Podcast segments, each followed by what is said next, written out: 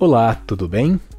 Esta é uma nova edição do podcast da Brain Inteligência Estratégica. Eu sou Márcio Norberto e hoje o tema é o papel do mercado imobiliário na construção de cidades inteligentes. Para nos atualizar e trazer referências sobre o assunto, o nosso convidado é um grande especialista em mercado imobiliário, Marcos Catalian, sócio fundador da Brain.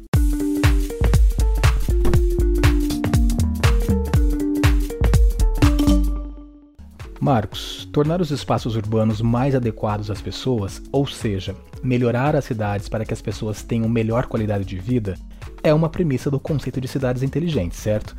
Então, para a gente começar, eu gostaria que você dissesse o que é uma cidade inteligente e o que ela precisa ter. Bom, cidade inteligente é aquela que, na verdade, resolve problemas porque basicamente o conceito de inteligência é a capacidade que nós temos de resolver os nossos problemas. Então a pergunta é: quais são os grandes problemas que uma cidade tem?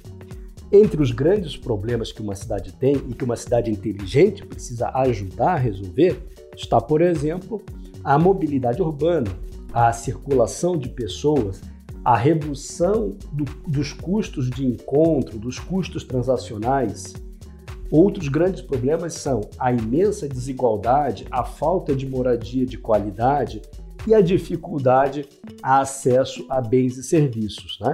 Além disso, há um conjunto outro de é, problemas que as cidades têm que enfrentar, como, por exemplo, a, as percepções ou a realidade mesmo de insegurança e todas as situações que afligem o cotidiano das cidades, a vida das pessoas, a vida das famílias. Cidade inteligente é aquela que, de alguma maneira, vai procurar ajudar a resolver isso de uma maneira também inteligente, ou seja, de uma maneira também mais eficiente, gerando uma melhoria global de qualidade de vida com um custo acessível, permissível na sua infraestrutura distribuída a todos os cidadãos. Para além dos produtos, de que outra forma o mercado imobiliário vem somar com o planejamento e desenvolvimento de cidades inteligentes? Na prática, é o mercado imobiliário o grande agente indutor de transformações numa cidade, porque é ele que, na prática, tem o maior peso na construção efetiva de uma cidade, com a construção de empreendimentos residenciais, empreendimentos comerciais, ao longo é, de toda a paisagem urbana. Então, como grande agente construtor, o mercado imobiliário pode, por exemplo, contribuindo para uma cidade inteligente, produzir edificações residenciais ou comerciais que sejam integradas à cidade e não isoladas à cidade, ou seja, é, edificações que abracem a cidade, que compreendam a cidade, que facilitem a vida e as trocas reais e simbólicas que acontecem entre as edificações e a vida de todo o entorno, ou seja, as pessoas que habitam e transitam e trabalham ao longo dessas edificações. Então, por exemplo, a, um, vamos tomar um prédio residencial. Prédio residencial com vários moradores, por exemplo, você pode auxiliar a, nos sistemas de energia, você pode ter uma captação eficiente de energia, tratamentos sustentáveis é, dos seus resíduos, integração com a comunidade, fachada ativa, sistemas é, de é, é, comunicação inteligentes, sistemas de dados inteligentes, para, por exemplo, organizar, vamos dar um exemplo bastante simples, uma coleta é, seletiva, por exemplo, de óleo de cozinha e integrar isso com a, aquelas entidades ou organizações que recebem.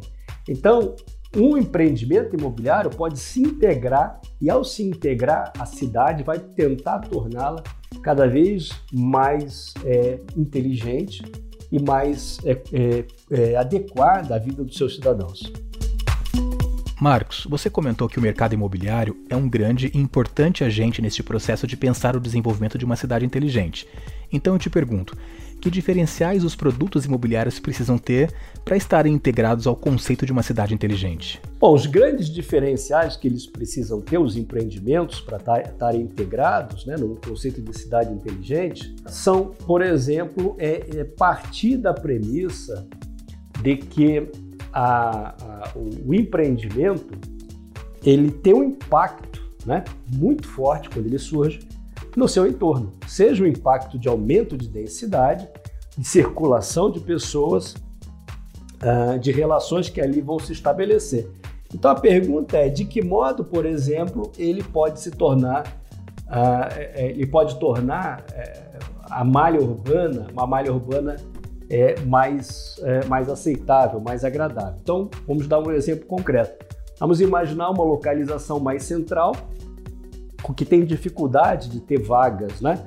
Então você pode, por exemplo, criar é, mecanismos de compartilhamento de veículo dentro do empreendimento. Esses veículos compartilhados podem atender a vários moradores, ao invés de cada morador, por exemplo, ter o seu é, é, veículo individual. Né? O empreendimento inteligente pode ter, por exemplo, é, aplicativos em que, por exemplo, tanto os moradores ou as pessoas que trabalham naquela região podem fazer trocas e gerar aproximações, por exemplo, reduzindo custos de deslocamento. Ao invés de eu ter que gerar grandes deslocamentos para fazer transações comerciais, eu posso aproximar, por exemplo, é, as pessoas. Então, é, existe um conjunto de atributos, mas que partem da premissa de qual é o meu impacto e como eu posso melhorar é, esse, esse entorno no qual estou inserido. E como o mercado imobiliário contribui para se pensar em cidades inteligentes? Então é muito comum que o conceito também de cidade inteligente é, e o mercado imobiliário é ativo nesse sentido, parta, por exemplo, da criação de comunidades planejadas ou bairros planejados. Então, a própria ideia de bairro planejado, em que, por exemplo, você tem ah, sistemas de iluminação, sistemas viários, é, sistemas de interligação comercial, mini poli, ao invés de ter um único centro, você tem policentros, né, policentralidades. Então, a, a, ideia mesma de bairro planejado, que é um conceito muito comum no mercado imobiliário, sobretudo no urbanismo, no desenvolvimento de grandes áreas, é, é, áreas sem carro, né, por exemplo, áreas com circulação apenas de pedestre, não com circulação de veículos, estacionamentos integrados a centros de transporte toda essa lógica desse, desse dinamismo de é, empreendimentos imobiliários planejados, grandes bairros, grandes comunidades, são, é, são ações muito é, frequentes do desenvolvedor imobiliário. Marcos, para a gente finalizar, você diria que o futuro já chegou para o mercado imobiliário nesta linha de cidades inteligentes? Não, o futuro não chegou ainda, né? No sentido que, que é, é é colocado, né? A, a, a, nós construímos o futuro, nós fazemos o futuro todos os dias, né? E o mercado imobiliário é talvez das atividades de grande impacto, né?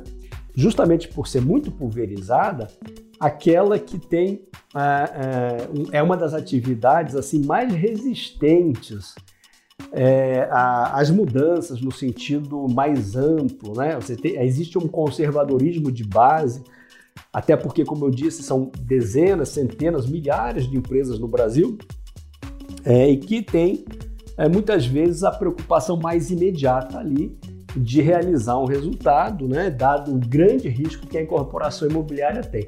Então dá para dizer que existem sim empresas inovadoras, iniciativas inovadoras, alguns elementos bastante disruptivos, mas não dá para falar que o mercado imobiliário como um todo já é dessa forma, já tem esse tipo de é, atuação. Estamos aqui finalizando mais uma edição do podcast da Brain. Espero que vocês tenham gostado. Agradeço ao Marcos, sócio fundador da Brain, e já faço o convite para acompanhar os próximos episódios dessa série de podcast. Continue seguindo a Brain nas principais plataformas digitais e fique atualizado sobre os principais assuntos do mercado imobiliário.